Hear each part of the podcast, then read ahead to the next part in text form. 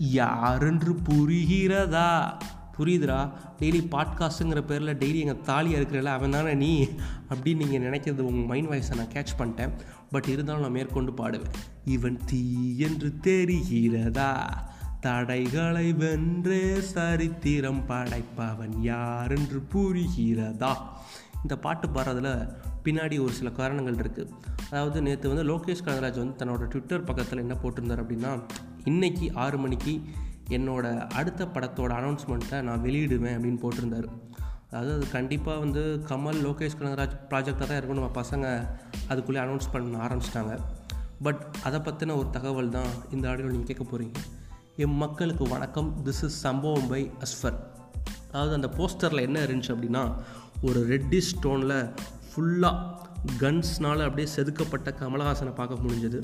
அதில் ஒரு tagline once upon a time there lived a ghost அப்படின்னு போட்டு நம்ம ராஜ்கமல் ஃபிலிம்ஸ் தான் ப்ரொடியூஸ் பண்ணுறாங்க நம்ம கமல்ஹாசன் சார் தான் ப்ரொடியூஸ் பண்ணுறாங்க then Kamal Haasan two thirty two film போட்டு நம்ம லோகேஷ் கனகராஜோட பேர் written and directed by Lokesh Kanagaraj.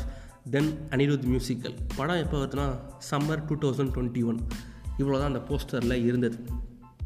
இதை நம்ம டீகோட் பண்ணி ஒருவேளை இது வந்து ஒரு கோஸ்ட் படமாக இருக்குமோ அப்படின்னு நினைக்கலாம். ஏன்னா ஒன்ஸ் அப்பான டைம் இப்படியே கோஸ்ட்லாம் போட்டிருக்காங்க. இல்லைனா ஒரு கேங்ஸ்டர் படமாக கூட இருக்கலாம் அப்படிங்கிறத டீகோட் லிஸ்ட்டில் வச்சுருக்கலாம்.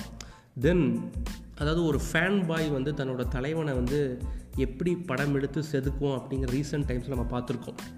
ஏன்னா நாடி நரம்பெல்லாம் ஒரு கமல் வெறியினால தான் இந்த மாதிரி படமெல்லாம் எடுக்க முடியும்னு சொல்லி கேள்விப்பட்டிருப்போம். ஒரு அந்த மாதிரி ஒரு வெறியன் தான் நம்ம லோகேஷ் கனகராஜ். ஏன்னா அவரோட முன்னாடி இன்டர்வியூஸில் நிறையாவே கமல்ஹாசனை பற்றி சொல்லியிருப்பார். எனக்கு வந்து அவர் வந்து ஒரு ஹீரோவாக தாண்டி அவர் டேரக்டராக எனக்கு ரொம்ப பிடிக்கும் ஸ்க்ரீன் ரைட்டர் அப்படின்னு சொல்லியிருப்பார். அவருக்கு தெரியாமலே அவர் படத்தில் அவரை ஒரு ரெஃபரன்ஸாகவே மூணு படங்கள்லேயும் இருக்கும். மாநகரமில் வந்து பார்த்திங்கன்னா நம்ம சந்தீப்போட கேரக்டர் வந்து அந்த சத்யா ரெஃபரன்ஸ் சத்யா கமல்ஹாசனை அப்படியே ரெப்ளிகேட் பண்ணுற மாதிரி இருக்கும். அந்த ரகடாக அந்த லைட்டாக ஒரு ஷார்ட் ஹேரோட தென் கைதி அதாவது விருமாண்டி படத்துலேருந்து தான் நான் இன்ஸ்பயர் ஆகி கைதியே எடுத்தேன் அப்படின்னு சொல்லியிருந்தார் நம்ம லோகேஷ் கனகராஜ். ஏன்னா விருமாண்டி படம் வந்து ஜெயிலில் முடியும். கைதி படம் வந்து ஜெயிலில் இருந்தால் ஆரம்பிக்கும். அதாவது ஜெயிலில் இருந்தால் நம்ம கார்த்தி வந்து ரிலீஸ் ஆகி வர மாதிரி காட்டுவாங்க. Then last but not least Master அந்த கெட்டப்பை பார்க்கல நம்ம நம்ம ஒரு படத்தில் வந்து வர்ற கமலஹாசன் மாதிரி விஜய் இருக்காருன்னு நிறைய பேர் சொன்னாங்க. கிட்டத்தட்ட அதே மாதிரி தான் கதையும் இருக்கும் நான் நினைக்கிறேன்.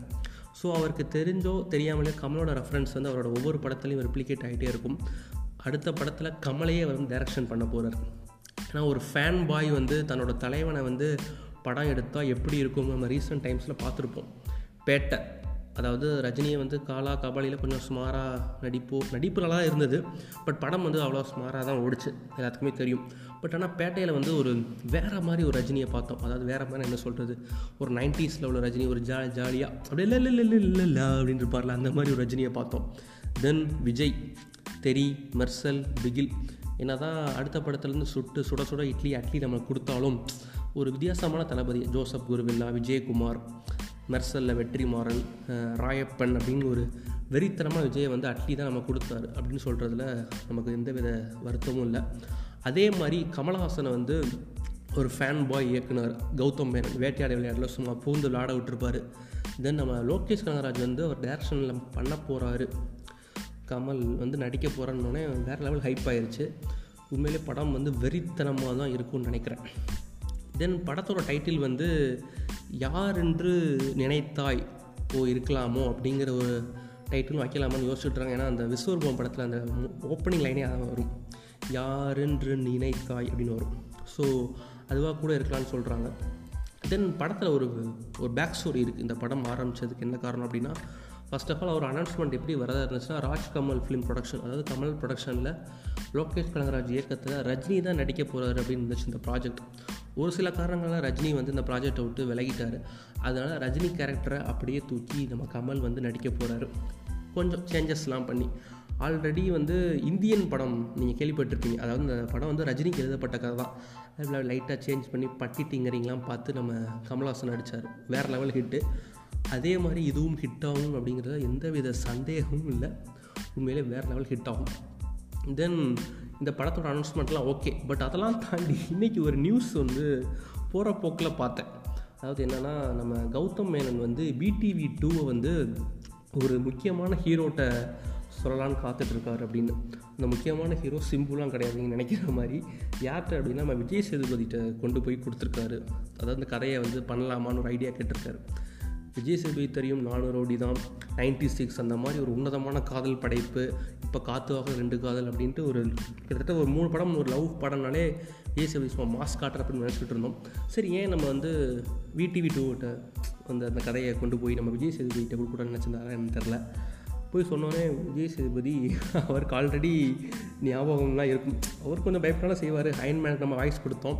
அயன்மேன் ஃபேன்ஸ்லாம் நம்ம கழுவி கழுவி ஊற்றுனாங்க அப்படின்ட்டு அதாவது ரஜினி செய்ய சொல்லணும்னா நேற்று வச்ச இட்லி குழம்பு பாத்திரத்தில் பொங்கல் வச்சா எப்படி இருக்கும்? அது மாதிரி தான் இருக்கும்னு நினச்சாரா என்னன்னு தெரில அவரே ஒரு நாகரிகமாக இல்லை விடிவி வந்து செம்பு பண்ணால் நல்லாயிருக்கும் அப்படின்னு சொல்லி நீங்கள் வேறு ஏதாவது ஒரு கதை எடுத்துகிட்டு வாங்க. ஏன்னா உங்கள் டேரக்ஷனில் நடிக்க நான் ரொம்ப ஆசைப்பட்டிருக்கேன்னு சொல்லி கௌதம் மேனனுக்கு ஒரு தம்ஸ் அப் கொடுத்து நீங்கள் வேறு கதை ரெடி பண்ணிட்டு வாங்க அப்படின்னு சொல்லிட்டாராம். நல்ல வேலை தப்பிச்சோம். இல்லைனா விடிவி டூலாம் நம்ம விஜய் சேதுபதி வாய்ஸில் ரொம்ப ரொம்ப கஷ்டம்.